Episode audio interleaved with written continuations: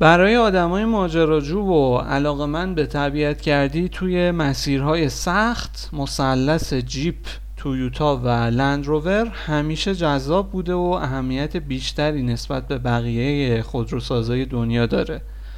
شاید با نگاهی به تاریخ بتونیم جیپ رو بنیانگذار مدل های آفرود و دو دیفرانسیل امروزی بدونیم. اما با تحقیق روی مشخصات محصولات مدرن شرکت های دیگه متوجه توانایی ها و امکانات مختلف در تولیدات سه شرکت آمریکایی، ژاپنی و انگلیسی میشیم که اگه قابلیت فنی و کیفیت رانندگی در مدل های متنوع جیپ و تویوتا رو فراموش کنیم لندروور همیشه بهترین گزینه برای علاقمندای شاسی بلندهای لوکس و مناسب طبیعت گردیه که با آپشن های سفارشی می‌تونن بخرن.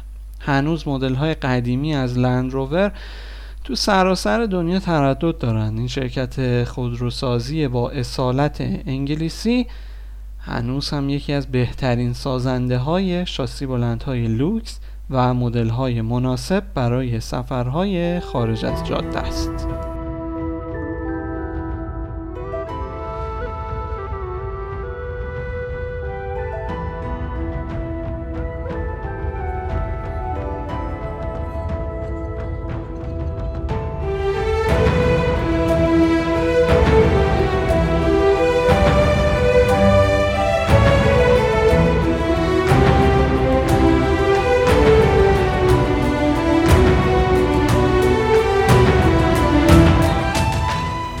سلام. این قسمت چهارم ام پادکسته که در خورداد 99 منتشر میشه.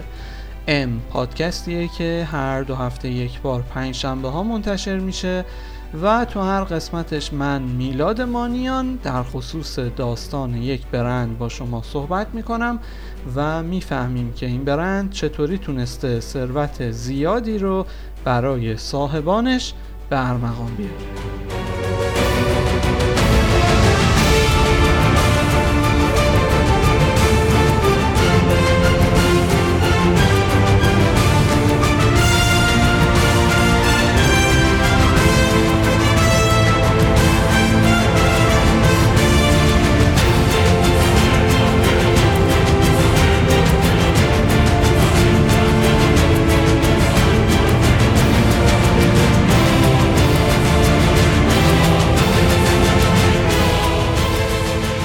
در ابتدای فعالیت تک محصول رند روور به عنوان خودروی ساخت شرکت روور انگلستان قابل مقایسه با خودروهای لوکس دنیا نبود اما به دلیل قابلیت های عالی برای تردد در مسیرهای سخت مورد توجه بازار جهانی قرار گرفت.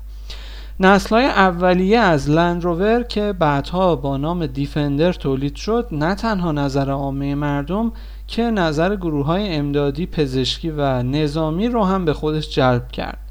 پیش از سال 1990 میلادی و حضور قدرتمند تویوتا لند کروزر در بازار لندروور بهترین گزینه برای گذر از مناطق صعب و و شرایط سخت آب و هوایی محسوب می‌شد که هنوز هم میلیون ها دستگاه از مدل های قدیمی لندروور در سراسر جهان استفاده میشن در حالی که بیش از پنجاه سال قدمت دارن داستان برند لندروور از اون جهت که با طراحی روی شن شروع شد و پس از شش دهه به یک برند مستقل با تولیدات متنوع رسید اهمیت زیادی برای ما داشت. محصولات مدرن لندروور نمونه ای از مهندسی پیشرفته در صنعت خودروسازی دنیا هستند و هر کدوم تو کلاس خودشون برتری های متعددی نسبت به رقبا دارند. لندروور نمونه ای از یک شروع کوچکه که به اتفاقی بزرگ و تاریخ ساز در صنعت خودروسازی دنیا تبدیل شد اما تأسیس کارخانه لندروور چجوری بود؟ مشهورترین سازنده شاسی برند در اروپا برخلاف بسیاری از شرکت های بزرگ خودروسازی دنیا توسط یک شخص یا گروهی از سرمایه گذارا شروع به کار نکرد کارخانه روور در سال 1878 آغاز به کار کرد. اولین محصولات این شرکت دوچرخه های زنجیردار و موتورسیکلت بودند. در سال 1912 نخستین خودروی ساخت روور رونمایی شد. با توجه به تقاضای بسیار زیاد مردم برای خرید خودرو در اوایل قرن بیستم روور به سرعت رشد کرد و به یکی از برترین خودروسازای انگلستان تبدیل شد. دهه پنجاه و اوایل دهه 60 میلادی هم با توسعه روور همراه بود. تا این شرکت یکی از قولهای خودروسازی اروپا در زمان خودش بشه. البته روور هم مثل بسیاری دیگه از برندهای انگلیسی فعال توی صنعت خودرو درگیر بحران مالی شد و در سال 1967 انحلال خودش رو اعلام کرد. گروه خودروسازی روور مجددا در سال 1986 با ترکیب شرکت های روور، جی، آستین و لیلاند کار خودش رو شروع کرد. اما به دلیل ناتوانی از فروش محصول در سال 2000 برای همیشه به کار خودش پایان داد. اما خودروی لندروور چجوری پا عرصه وجود گذاشت؟ اولین مدل از سری محصولات لندروور در سال 1948 رونمایی شد. شرکت روور با تکیه به نام خودش و تاکید بر قابلیت های رانندگی این خودرو در مسیل های مختلف ترکیب لندروور رو انتخاب کرد. اولین نسخه جیپ آمریکایی که در سال 1943 به تولید رسید و سال 1945 با برند اختصاصی جیپ وارد بازار شد به دلیل فقدان درهای طرفین بدنه توسط بسیاری از شرکت ها به عنوان یک خودرو استاندارد پذیرفته نشد. با این اصاف لندروور نخستین خودروی دنیا محسوب میشه که همراه سیستم دو دیفرانسیل و استاندارد جاده برای عرضه به عموم مردم عرضه شد. پیش از آغاز جنگ جهانی دوم در سال 1939 محصولات روور هم مشابه بسیاری دیگه از خودروهای انگلیسی لوکس و قران قیمت محسوب می شدن گران قیمت گفتم قران قیمت. اوضاع اقتصادی اروپا در سالهای پس از جنگ جهانی دوم مساعد نبود و طبیعتا مشتری زیادی برای محصولات معمولی روور وجود نداشت. تو این شرایط نیاز به خودروی ارزون و پرفروش در سبد روور به شدت احساس می شد موریس فردیناند ویلکس که در بسیاری از منابع با نام موریس ویلکس شناخته میشه فرشته نجات روور و خالق لند روور بود.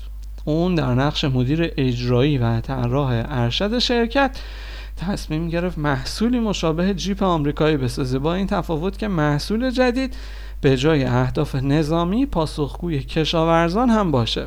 پیش از آغاز طراحی لندروور موریس ویلکس یک دستگاه جیپ و تراکتور فرگوسن 20 TE تو مزرعه خودش داشت و بارها عملکرد اون رو مورد بررسی قرار داده بود. احتمالا به همین دلیل نمونه مفهومی از لندروور اولیه ترکیب یه تراکتور جیپ به نظر می رسید و شباهت زیادی به یونیماک ساخت مرسدس بنز هم داشت.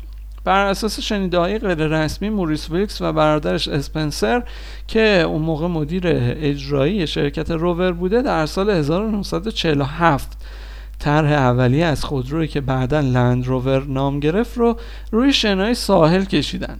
برادران ویلکس به فکر استفاده از شاسی جیپ و پیشرانه ساخت روور بودند تا محصولی قدرتمند برای استفاده در مسیرهای سخت بشه.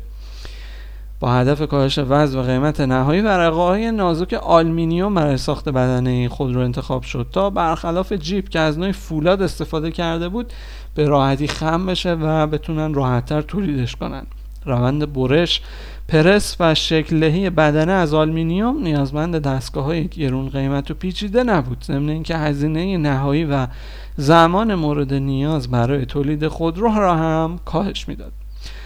و سرانجام در نمایشگاه خودرو آمستردام سال 1948 حدود یک سال بعد از کشیده شدن طرح موریس ویلکس روی شنهای ولز لند روور رونمایی شد. همونطور که مهندسان پروژه و مدیران روور پیشگینی کرده بودند استقبال بسیار خوبی برای محصول جدید وجود داشت به طوری که تولید فراتر از دیگر محصول شرکت بود. با این شرایط ظرفیت تولید کارخانه های روور به لند روور اختصاص داده شد. تا در زمانی کمتر از یک سال بعد اولین شاسی بلند اروپا به هفتاد کشور جهان صادر بشه.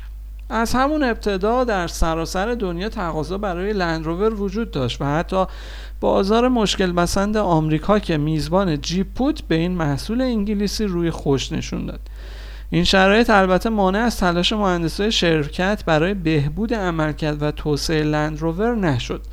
سال 1950 بود که بروز رسانی های مهمی روی نسخه های اولیه شکل گرفت که شامل تغییرات جدی توی سیستم های دو دیفرانسیل و ابزارها و ادوات بدنه این خودرو بود. چراغهای اصلی از زیر حفاظ مشبک خارج شدن تا نوردهی بهتری داشته باشند تمامی مدل های لندروور تا سال 1971 که با نام سری یک و دو شناخته میشن دارای چراغهای نزدیک به جلو پنجره هستند.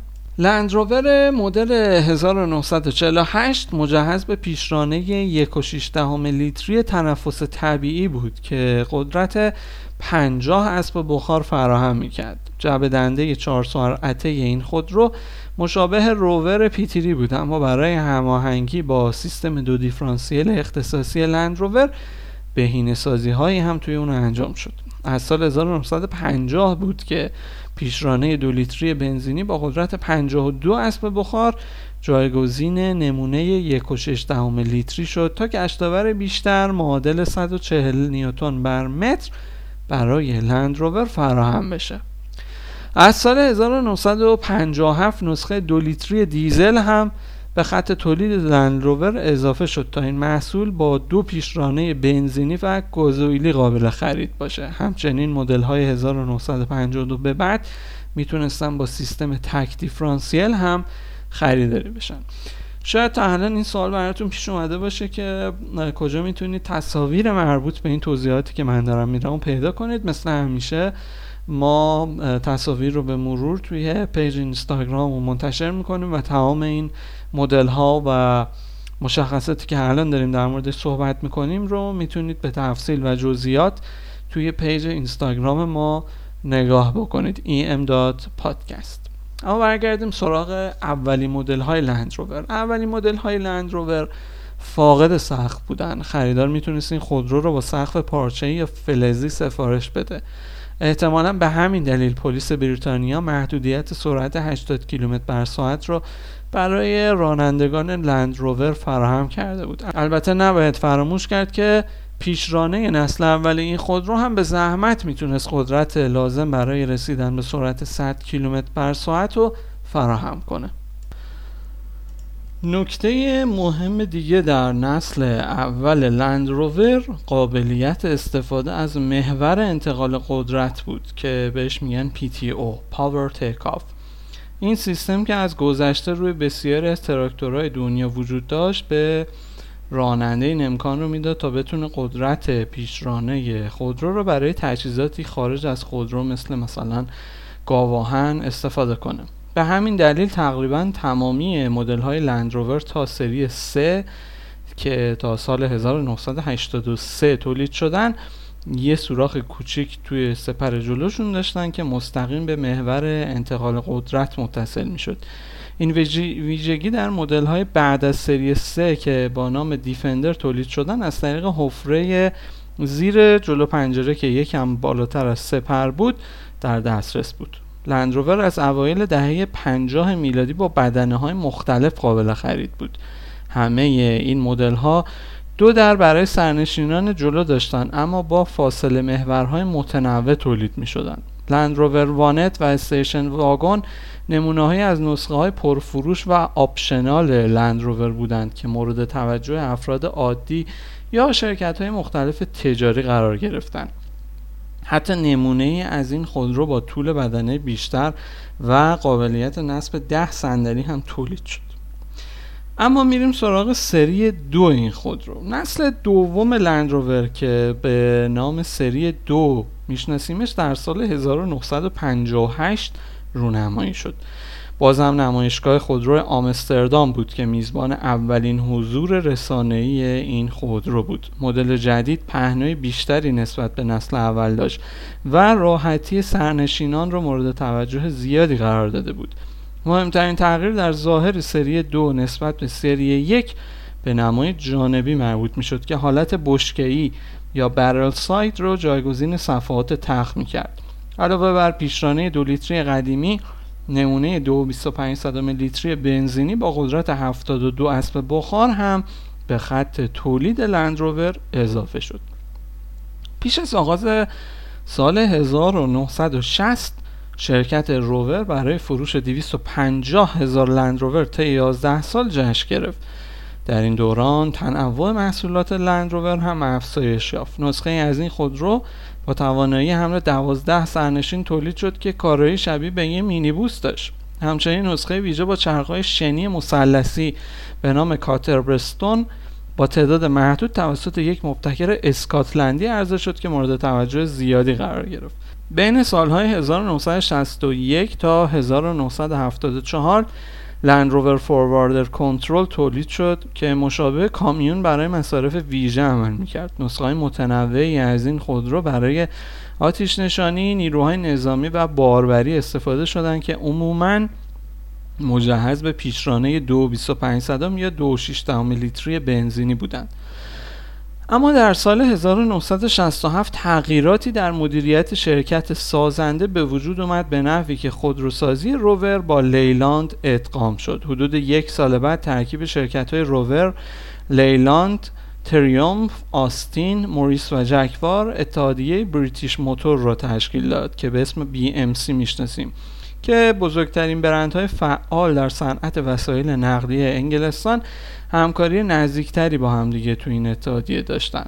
به واسطه این تحول بسیاری از تجهیزات و ادوات فنی خودروهای تولید بریتانیا دارای اشتراکاتی با یکدیگر شدند که در نهایت نتیجه مثبتی هم برای برندهای این کشور نداشت. بحران مالی در سال 1975 خودروسازی انگلستان رو با مشکلات جدی مواجه کرد که در نتیجه اون دولت بریتانیا برای جلوگیری از ورشکستگی شرکت های مثل روور و لیلاند مالکیت اونها رو به عهده گرفت. اما میریم به دهه هفتاد میلادی و ظهور رنج روور. در آغاز دهه هفتاد میلادی همچنان فروش بسیار خوب لند روور ادامه داشت و نسل سوم با نام سری 3 هم در سال 1971 رونمایی شده بود. این شرایط فرصت بسیار خوبی برای مدیران برند لندروور بود تا محصولی تازه به سبد خودشون اضافه کنند لندروور های سری یک و دو از کمبود امکانات لوکس و راحتی سرنشینان خیلی رنج می بردن. این خودروها حتی در گرانترین نسخه با سندلی های چرم سفارشی و فناوری مدرن فراتر از یه شاسی بلند اسپورت برای سفرهای ماجراجویانه محسوب نمی شدن. روور از سال 1951 تصمیم به نسخه ساخت نسخه بزرگتر و لوکستر نسبت به لند روور گرفت و این پروژه رو با نام رود روور در ابتدا آغاز کرد. البته این پروژه خیلی هم با جدیت دنبال نشد اما حضور گوردون باشفورد در راه ارشد روور منجر به تولید چند پیش تو چند نسخه پیش تولید در سال 1967 شد. پروژه به رنج روور تغییر نام داد و شرکتی با نام ولار در لندن ثبت شد تا وظیفه بهینه سازی رنج روور رو به عهده بگیره. پیش از رونمایی نهایی در سال 1970 چهل دستگاه رنج روور با چهره های مختلف آزمایش های فنی رو پشت سر گذاشتن. اولین مدل از رنج روور تحسین متخصصان رو برانگیخت. این محصول با عنوان نمونه از طراحی صنعتی در موزه لوور پاریس هم به نمایش گذاشته شد.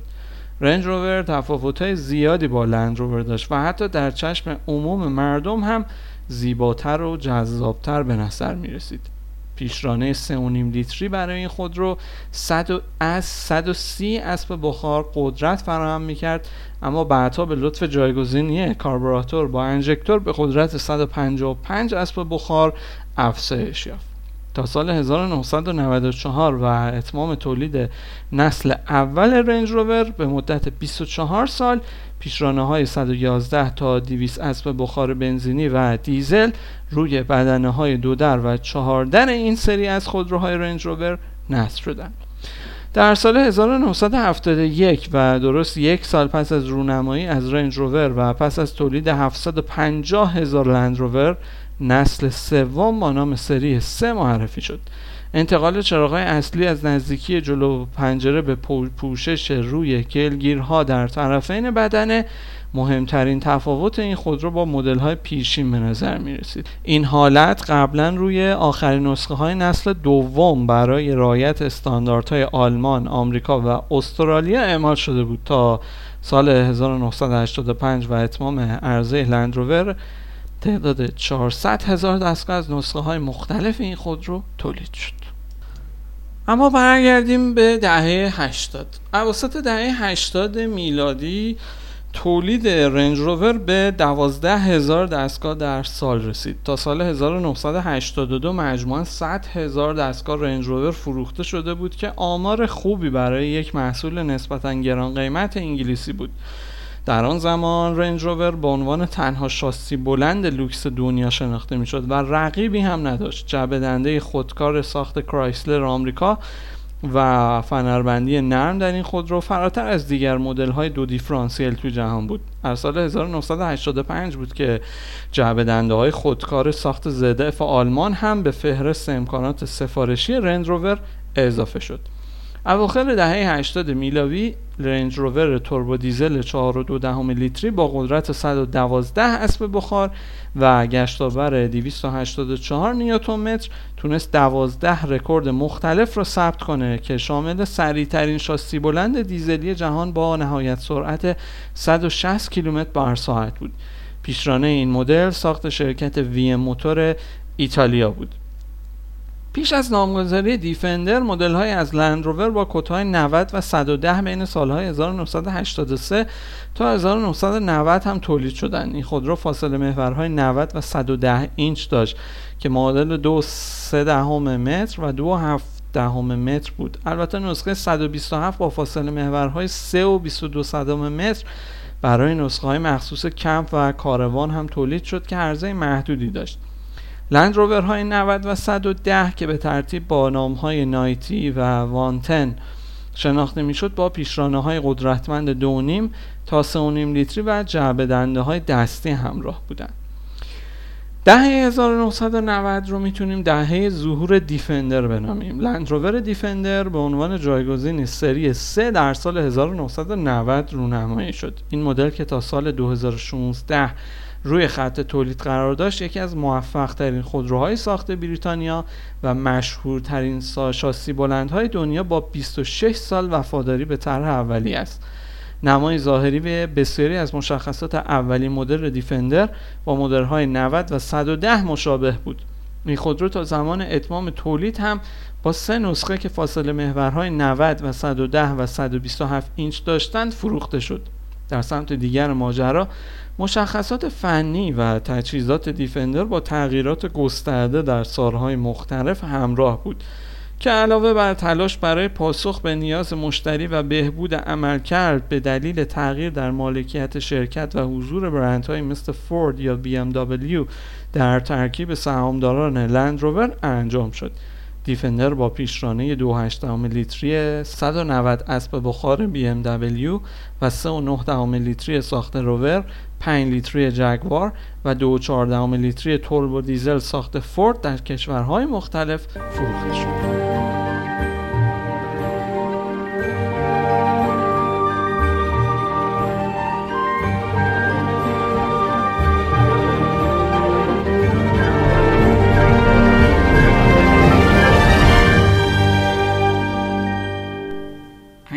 دوست دارید تصاویر و فیلم های مرتبط با هر پادکست رو ببینید از همین الان می‌تونید صفحه ما رو در اینستاگرام فالو کنید. em.podcast صفحه ما هست در اینستاگرام. ما همیشه پیش از انتشار هر پادکست تصاویر و فیلم های عموما نوستالژیک و خیلی جالبی رو که مربوط به موضوع هر پادکست هست توی صفحمون منتشر می‌کنیم. em.podcast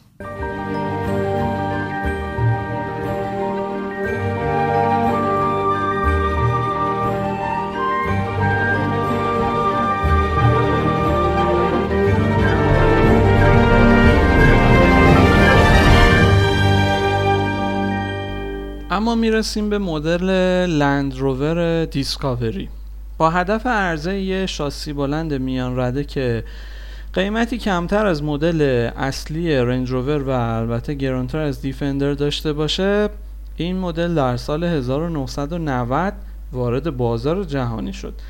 تولید نسل اول از دیسکاوری تا سال 1998 ادامه داشت. اما چند بار تغییر چهره داد و طیف وسیعی از پیشنهادها ها را در بازارهای کشورهای مختلف فراهم کرد.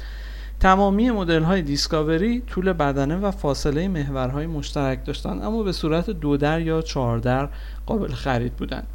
پیش از پایان قرن بیستم در سال 1999 نسل دوم دیسکاوری هم رونمایی شد که نسبت به مدل قبلی لوکس‌تر و بزرگتر بود این محصول فقط با پیشرانه های بنزینی 8 سیلندر و با حجم های 4 و 4 و 6 دهم لیتر در کنار نمونه توربو دیزل 2.5 لیتری تولید شد تا در تمامی نسخه ها بیش از 300 نیوتن متر گشتاور فراهم کنند. نسل دوم دیسکاوری با پیشرانه بنزینی و وزن دو دو دهم تن حدود 10 تا 12 ثانیه بعد از شروع حرکت به سرعت 100 کیلومتر بر ساعت می رسید و نهایت سرعت 190 کیلومتر بر ساعت با میانگین مصرف سوخت 16 لیتر رو به همراه داشت. یه پرایدی بوده واسه خودش دیگه. سال 1994 نسل دوم رنج روور 25 سال بعد از معرفی نسل اول رونمایی شد.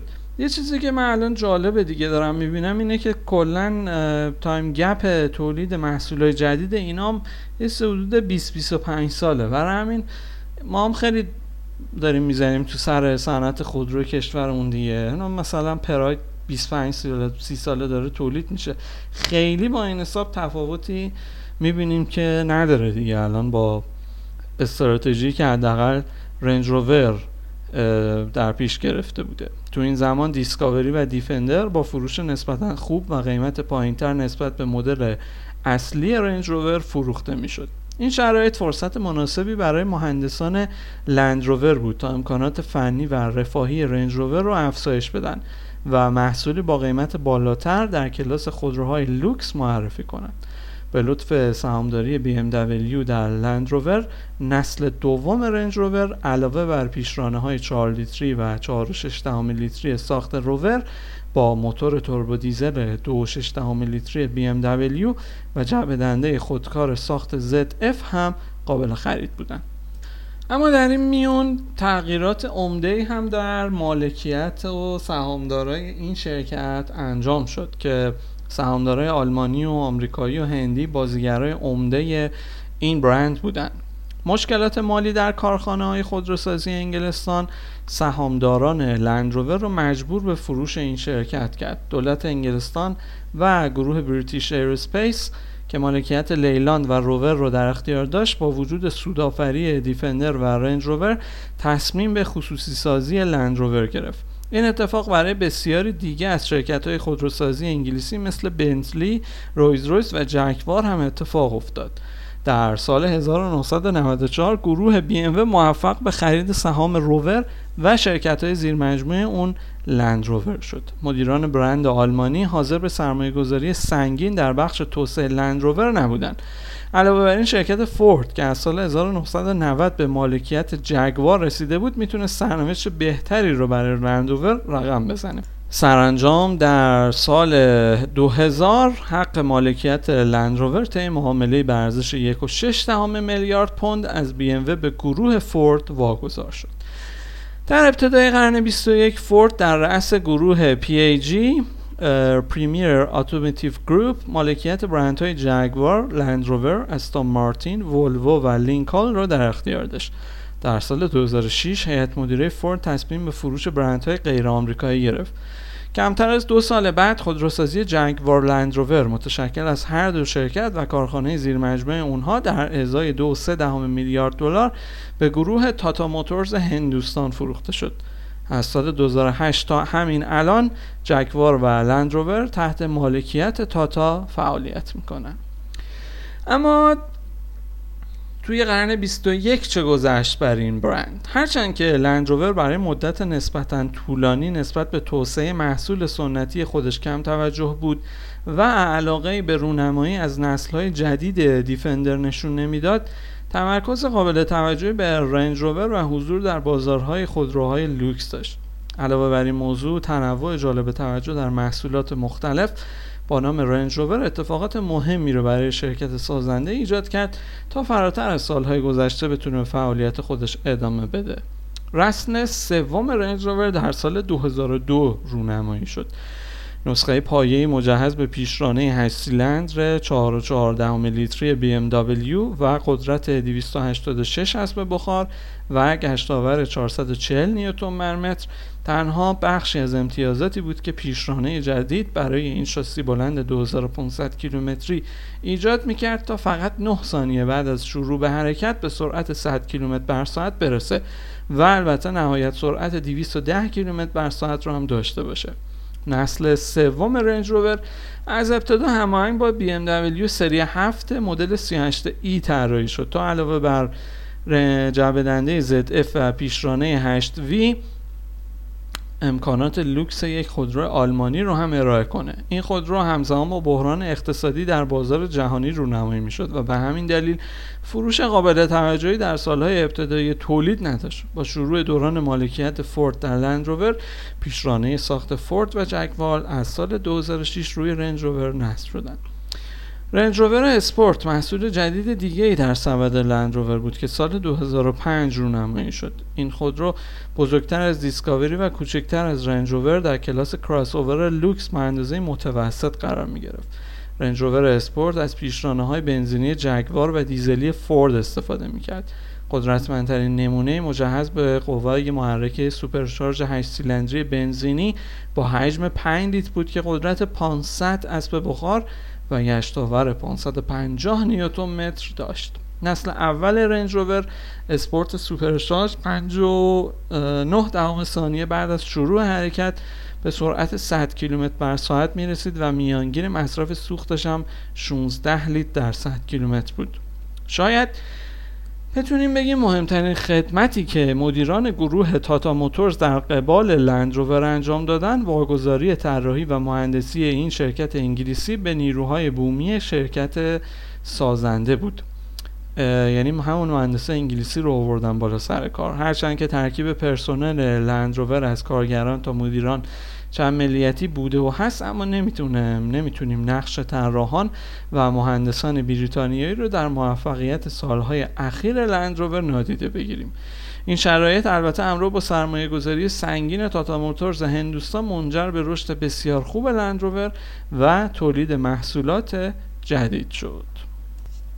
اما با وجود همه موفقیت هایی که لندروور تو طول این سالها تونسته بود کسبانه انتقاد از سبک طراحی جعبه‌ای و کم هیجان در محصولات لندروور از گذشته وجود داشته. حتی جدیدترین محصولات این برند هم هنوز زیاد جوون و مدرن و به نظر نمی‌رسن. این شرایط البته در حال تغییره و لندروور تلاش می‌کنه تا همون جور که اصالت خودش رو تو محصولاتش حفظ می‌کنه نوآوری هایی هم داشته باشه. اما در واقع محصولات لندروور از زمانی دچار تغییرات اساسی شد که مری مکگاورن وارد این شرکت شد. مری مکگاورن متولد 1956 در کاونتری انگلیسه. حتی شهر محل تولدش هم در نزدیکی یکی از مهمترین خطوط تولید لندروور قرار داره. مکگاورن با بورسیه اعطایی از کرایسلر به دانشگاه کاونتری رفت و مدتی بعد در رشته طراحی خودرو از رویال کالج لندن فارغ التحصیل شد. اون از سال 1978 همکاری با کرایسلر رو در دفتر طراحی دیترویت شروع می‌کنه. مکگاورن در کنار پیتر هوربری مدیر طراحی فعلی ولوو و موری کالوم مدیر طراحی فعلی فورد. سرپرستی استودیو طراحی کرایسلر پژو در انگلستان رو به عهده گرفت. و در نهایت در سال 1982 به گروه روور پیوست. بر اساس ابتکار مکگاورن چراغهای اصلی با طرح کشیده و باریک جایگزین نمونه های قدیمی شدن تا حس یک شاسی بلند اسپورت و مدرن رو القا کنند. این سبک ابتدا در کراسوور مفهومی LRX ساخت 2008 رونمایی شد و در سال 2011 با معرفی نسل اول ایووک به تولید و تجاری سازی رسید. نسل دوم رنج روور اسپورت و نسل چهارم رنج روور که به ترتیب در سالهای 2013 و 2014 رونمایی شدن هم تحول عجیبی در زبان طراحی رنج روور ادامه دادند. از سال 2015 با تکیه بر پیشرانه های سوپرشارژ جگوار نسخه های SV به بعضی مدل های رنج روور اضافه شدن این خودروها با امکانات ویژه و تجهیزات لوکس دپارتمان خودروهای سفارشی گروه جگوار لند روور با قیمتی نسبتا بالا در مقایسه با شاسی بلندهای معمول دنیا عرضه شدن. و در واقع شاید بتونیم بگیم که ورود و تغییر این زبان طراحی بود که تونست نفس جدیدی به تولید محصولات گروه روور بده تا جایی که شاسی بلندهای لوکس هیبرید و پلاگین هیبرید گروه لند روور هم وارد بازار شدن. در واقع لند روور نخستین تولید کننده خودروهای پلاگین هیبرید در کلاس محصولات خودش محسوب میشه. سال 2015 بود که رنج روور هیبرید و رنج روور اسپورت هیبرید معرفی شدند این خودروها با قدرت 350 اسب بخار و گشتاور 700 نیوتن مرمتر تنها 6.4 لیتر در 100 کیلومتر مصرف بنزین دارند و این دوباره عین پراید خودمون. ضمن اینکه با وزن خالص 2380 کیلوگرم در کمتر از 7 ثانیه به سرعت 100 کیلومتر بر ساعت می‌رسن. عرضه ولار جدید هم در سال 2018 تحسین طراحان صنعتی جهان رو برانگیخت. این محصول در کلاس کراسوورهای اندازه متوسط زیبایی قابل قبول و امکانات فنی در خور توجه زیادی داره. بسیاری از فناوری هایی که رقبای آلمانی لندروور در محصولات خودشون ارائه می‌کنن در ولار موجود یا قابل سفارشه. در واقع می‌تونیم بگیم ولار بهترین محصول تجاری لندروور از نظر آیرودینامیکه و هماهنگ با شش پیشرانه مختلف بنزینی، دیزلی و هیبریدی آزمایش سختی رو در سرتاسر سر جهان با موفقیت پشت سر گذاشته. اما محصولات جدیدی در سال 2020 به سبد محصولات لندروور اضافه شدن. علاوه بر دیفندر و رنج روور ولار که پیشتر اشاره شد پنج محصول دیگه در سبد لندروور برای سال 2020 وجود دارند که رنج روور، رنج روور اسپورت، دیسکاوری، دیسکاوری اسپورت، ایووک رو شامل میشن. مدل هایی که پسوند اسپورت دارن طبیعتا کمی کوچکتر از نسخه های اصلی هستن و قیمت پایه کمتری دارن. این روال دقیقا تو ایران برعکسه یعنی هرچی اسپورته هم بزرگتره هم قیمت پایه بیشتری داره. اما برای اینکه بهتر با دنیای طراحی لندروور آشنا بشیم مثل همیشه رفتیم سراغ یکی از آدمای شاخص توی این کارخونه. و کی شاخصتر از گری مکگاورن سرپرست ارشد تیم طراحی لندروور و تونستیم چند تا سوال رو هم ایمیلی از ایشون بپرسیم. مصاحبه رو با بررسی مدل و فرایند طراحی کردیم. آقای مکگاورن در خصوص زبان طراحی خودرو لندروور به ما گفت که این شرکت با وجود تمایل گسترده برای رسیدن به رقبای برتر آلمانی خودش همواره دست به تولید خودروهای استثنایی خاص خواهد زد.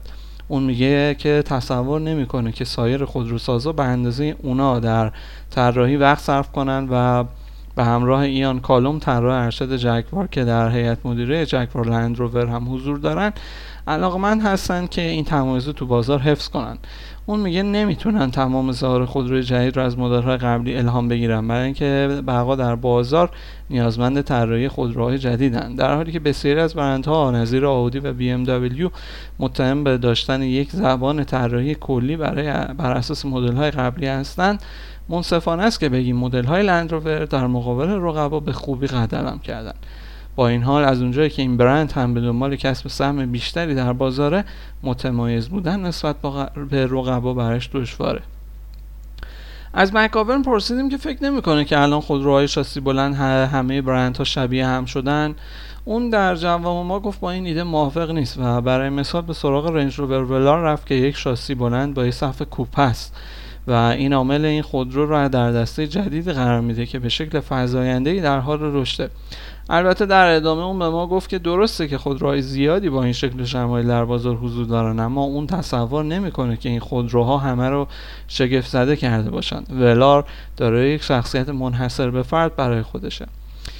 مکاورن در پاسخ به سوال ما مبنی بر اینکه مرسدس بنز به تازگی از دبلیو در فروش خودروهای لوکس پیشی گرفته و گروه جگوار لندروور در این دسته زیاد بهش نمیاد گفت ما نیازمند رشد بیشتر به منظور تقویت در این گروه هستیم و برنامه بلند مدت به این منظور داریم. اونا نمی‌خوان با آلمانیا قیاس بشن.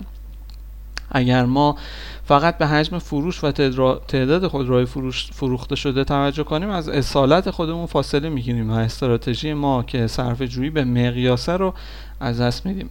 مکاورن پارامترهایی چون اشرافیت، زرق و برق و کمال رو از ویژگی های مهم برند رنج روور می‌دونه.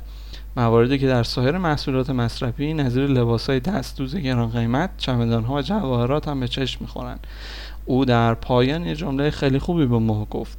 مکاور معتقده هیچ کس به این لوازم نیازی نداره اما به اونها میل پیدا می‌کنه. به علاوه هیچ اشکالی هم نداره که ما هم بتونیم خودروهای با دوام و با کیفیت طراحی کنیم.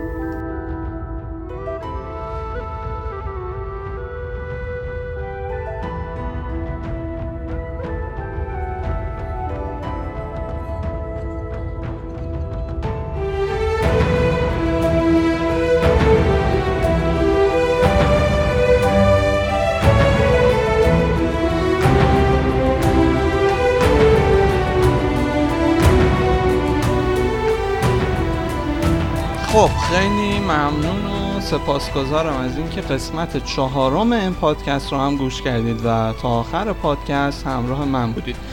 از اونجایی که تو این قسمت زیاد در مورد مدل های مختلف خودروهای لندروور صحبت کردیم حتما بهتون پیشنهاد می‌کنم که page اینستاگرام ما رو حالا اگر follow هم نمی کنید حداقل در زمان گوش کردن این پادکست ببینید تا بتونید همه تصاویر مربوط به این خودروها رو هم همزمان مشاهده کنید و دقیقتر متوجه بشید که در مورد چی داشتیم صحبت کردیم ایده اصلی این پادکست بیان داستانهای تلخ و شیرینیه که عمدتا پشت ایجاد برندهای بزرگ وجود داره. برندهایی که امروز به نحوی در گوشه گوشه زندگی ما وجود دارن و تونستن تاثیرهای کوچیک و بزرگ زیادی روی ما و زندگی ما داشته باشن و درآمد و ثروت هنگفتی هم برای صاحب اون برند ایجاد کنن. این رو هم بگم که از نظر ما برند فقط اسمی که روی محصول یا شرکت می‌ذارن نیست. حتی انسان هایی که تاثیرات بزرگی روی جامعه بشری داشتن هم به نوعی برند محسوب میشن. از نظر ما فلسفه به وجود اومدن برند ها یک کتابخونه بسیار بزرگه و می‌تونه به ما کمک کنه تا راه بهتری رو برای توسعه فردی خودمون خانوادهمون یا محل کارمون انتخاب کنیم. با شنیدن این داستان ها است که ما می‌تونیم استراتژی های مناسبی رو برای کسب و کار خودمون ایجاد کنیم تا بتونیم مسیر کسب و کارمون رو به سمت ایجاد درآمد و ثروت بیشتر تغییر بدیم. پادکست ام هر دو هفته یک بار پنجشنبه ها در تمام سرویس های ارائه پادکست منتشر میشه. کنارمون ما تو صفحه اینستاگرام خودمون هم اطلاعات و منابع صوتی و تصویری متنوع و جالبی رو در خصوص موضوع هر پادکست منتشر می‌کنیم که follow کردن صفحه ما هم می‌تونه براتون جالب باشه. em.podcast آیدی ما هست در اینستاگرام. بازم ممنون که به ما گوش کردید و ما رو به دوستای خودتون معرفی می‌کنید. تا دو هفته بعد پیروز و سرزنده باشید.